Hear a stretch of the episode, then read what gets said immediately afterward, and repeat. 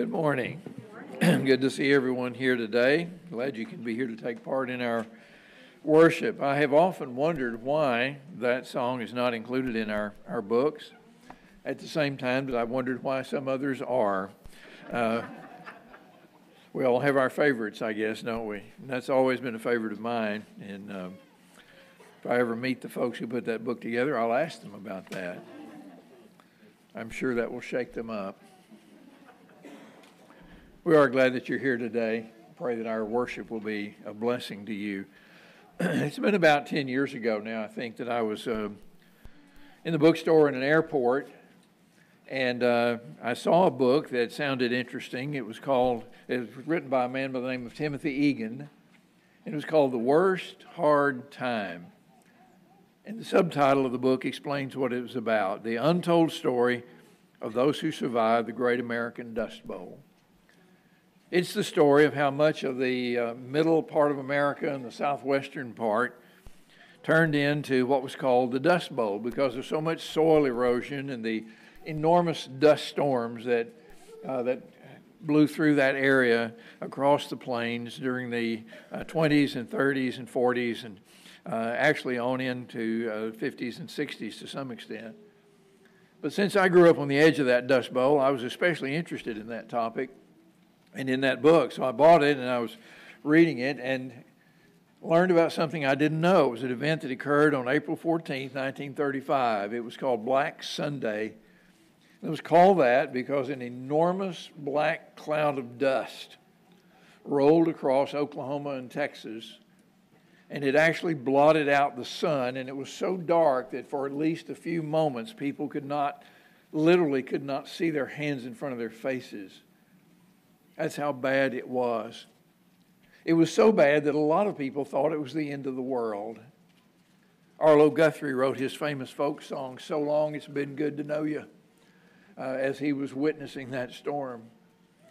And uh, a lot of people thought judgment is about to take place, the Lord is about to come, the end is almost here.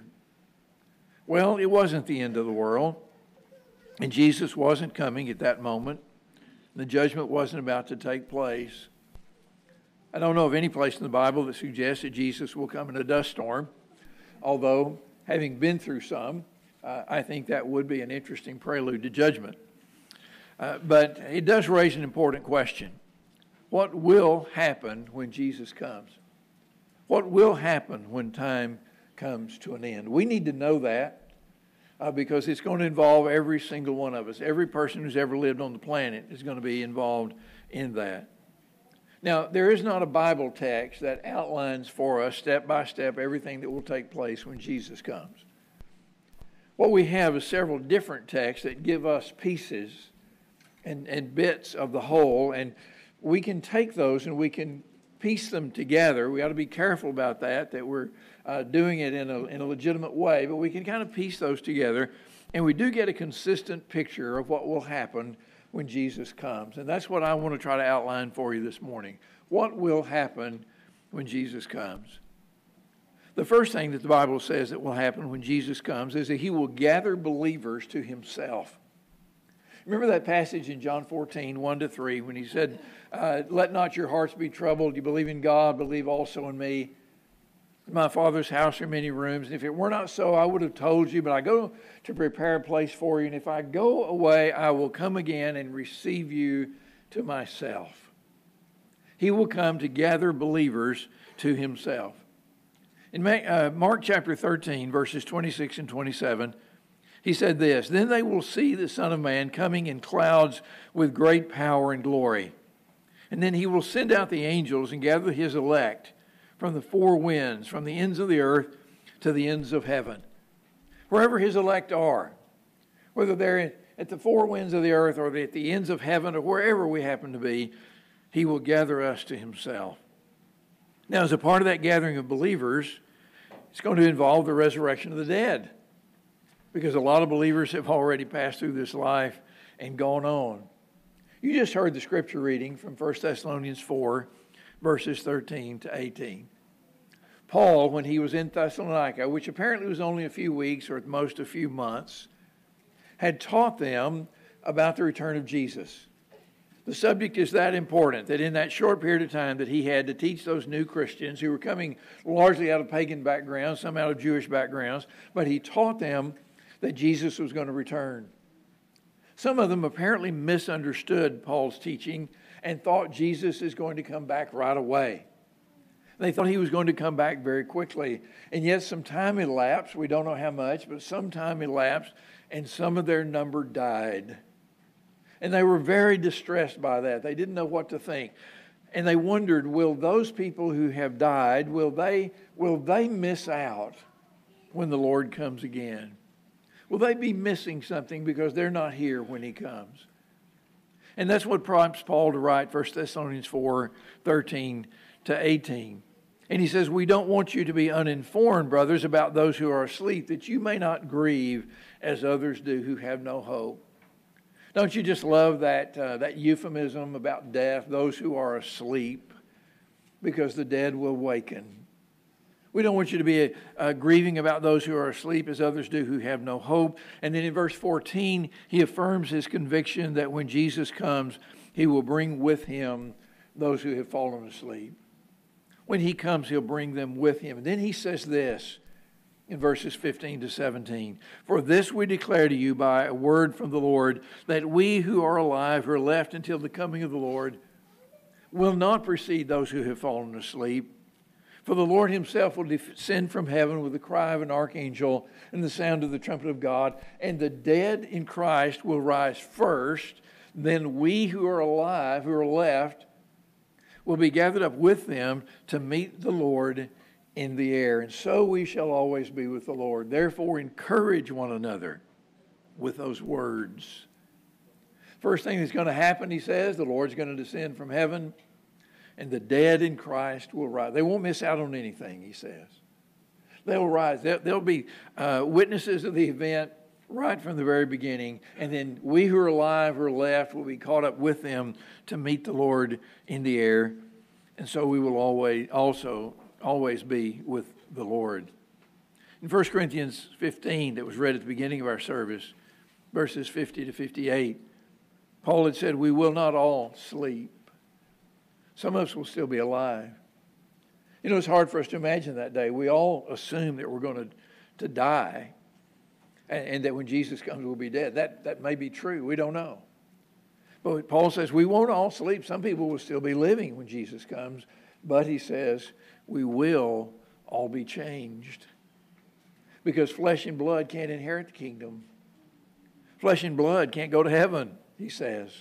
So we'll all be changed.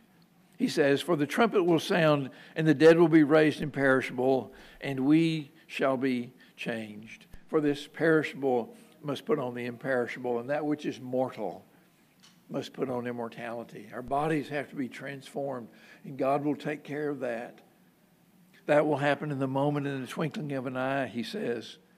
And I want you to notice what he says in First Corinthians fifteen, that our bodies will be raised. I found that a lot of Christians are not sure about that. I've heard a lot of people say, well, no, it's our souls that are raised. Our bodies just stay there in the grave. Read it again. Our bodies are raised. They are transformed. They are changed, but they are raised. God is not going to save a piece of us. He's going to save all of us. He's going to save our bodies. Some of us might think, well, I don't know if I want this body to be saved or not. I think it's about to use to run its course. That's why it's going to be changed. It's going to be transformed. But our bodies will be raised. We will be raised body and spirit from the grave. Can you imagine the scene when Jesus comes?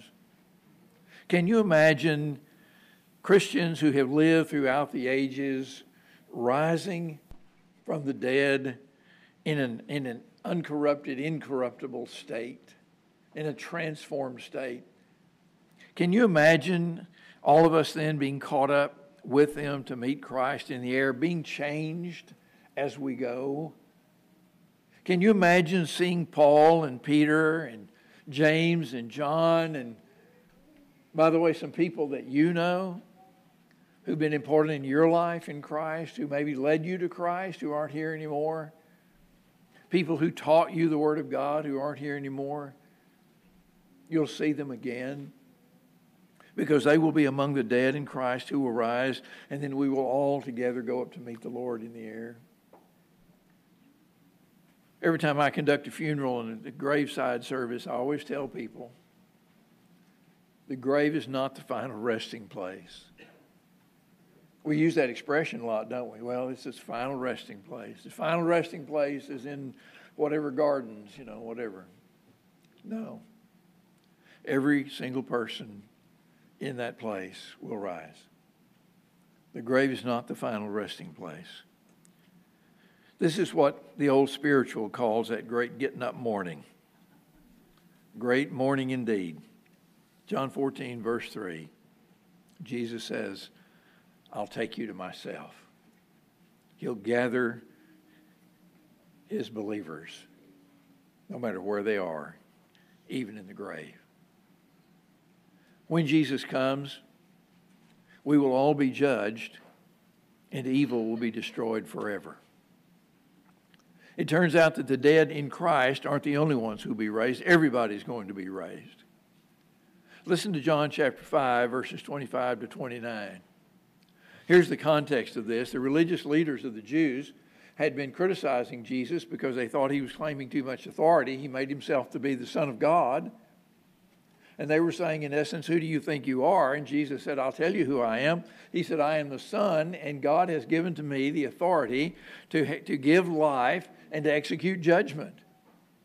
Those are divine prerogatives, aren't they? Nobody but deity could do that. And then he says this in John five twenty-five, truly, truly, I say to you, an hour is coming and now is here when the dead will hear the voice of the Son of God, and those who hear will live.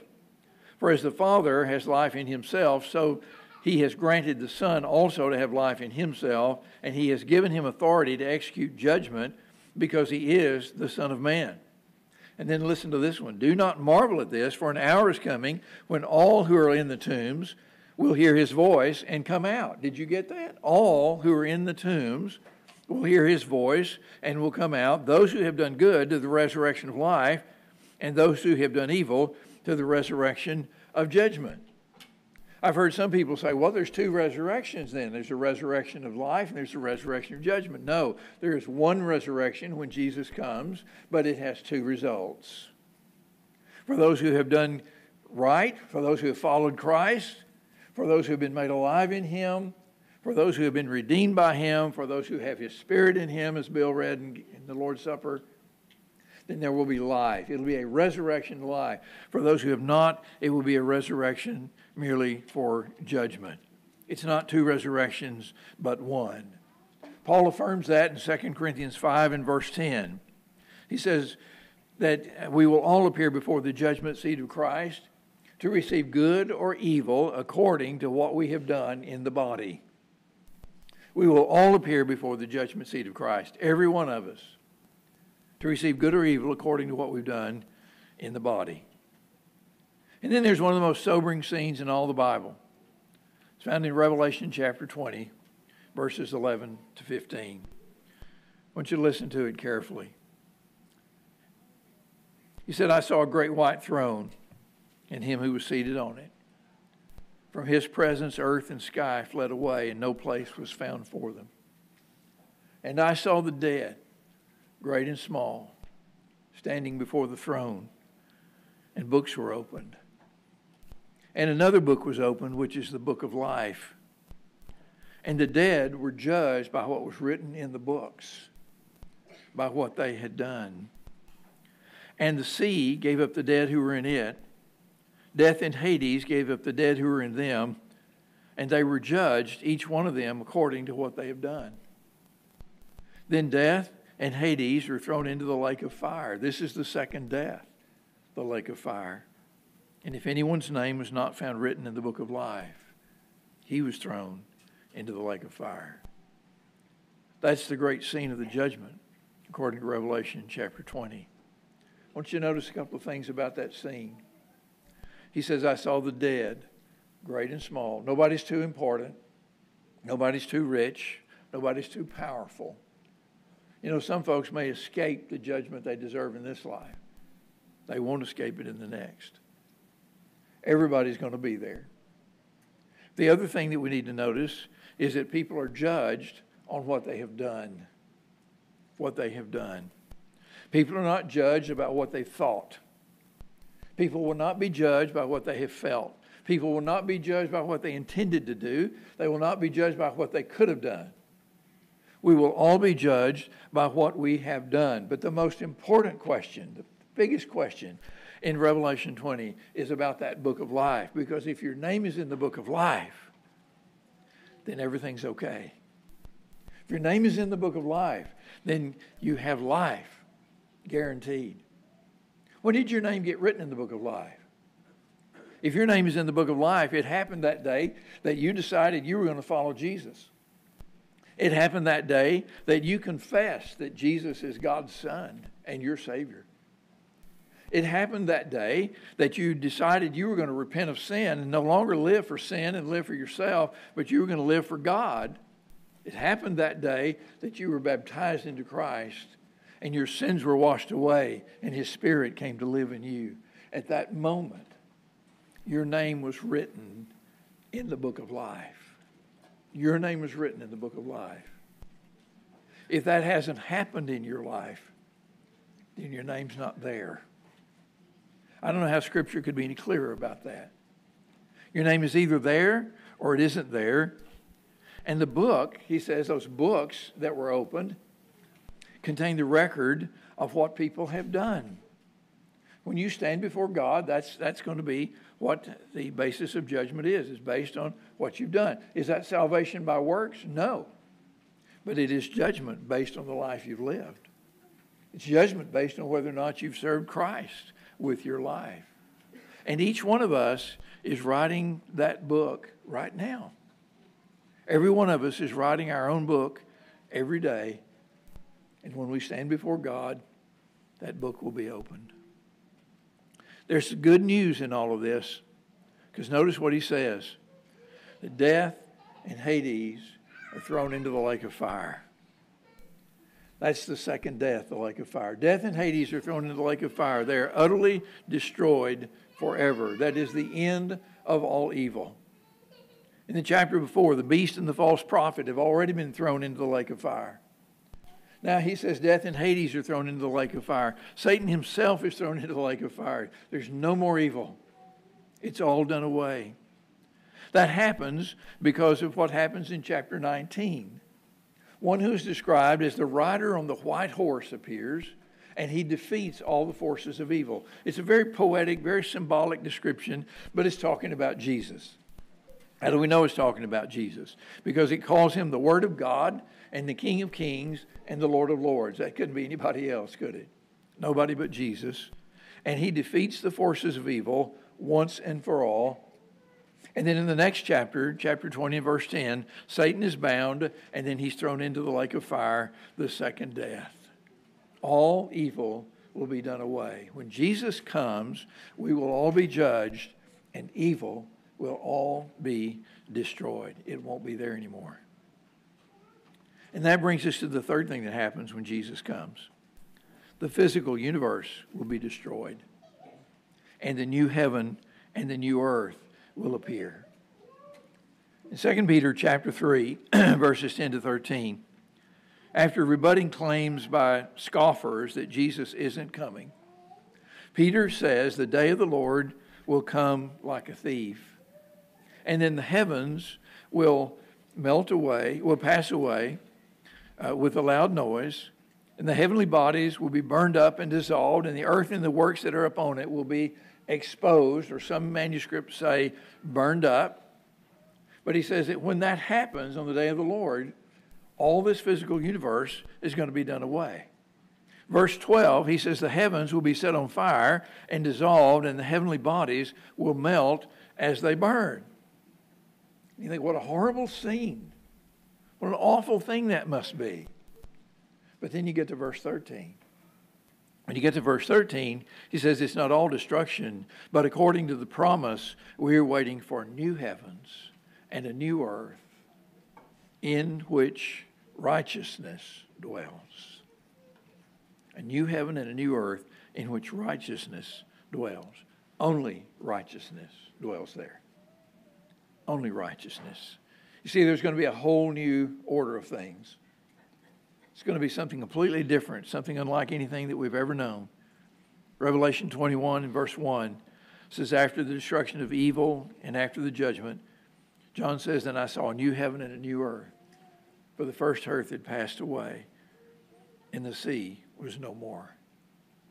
And then he hears the voice of God in Revelation twenty-one and verse four, when he says, behold, I make all things new. And he says, there, my, the dwelling of God is with men, and there won't be any death anymore. There won't be any crying anymore. There won't be any pain anymore. There won't be any suffering anymore. All the stuff that makes this life so tragic, all of the stuff that makes this life at times so disturbing, all of that will be done away. All sickness, all evil, all sadness, nothing left but God and his people and goodness. Let me ask you a question. Who wouldn't want to be a part of that? Who wouldn't want to be a part of that? Who would not want to live in a world without all the evil that afflicts this world? Who would not want to live in the presence of God forever? The God who made us and the Christ who died for us. Who would not want to live in their presence forever, absent all the pain and suffering of this life? Who wouldn't want to do that? April fourteenth, nineteen thirty-five was not the end of the world. It was not the time of Jesus coming. It was not the time of the judgment. But all of that will come. All of that will come when Jesus comes. And for those who believe and who follow him, it'll be the greatest moment imaginable. For those who refuse, it'll be the worst. God, you see, gives us the choice. Each of us is confronted with a decision what that day is going to be like for us. God does not decide that for us. There are people who teach that. It's a horrible distortion of the message of Christ. God does not make that, distor- that decision for you. You have to make it for yourself. But that decision can't be made when you hear the sound of the archangel's call.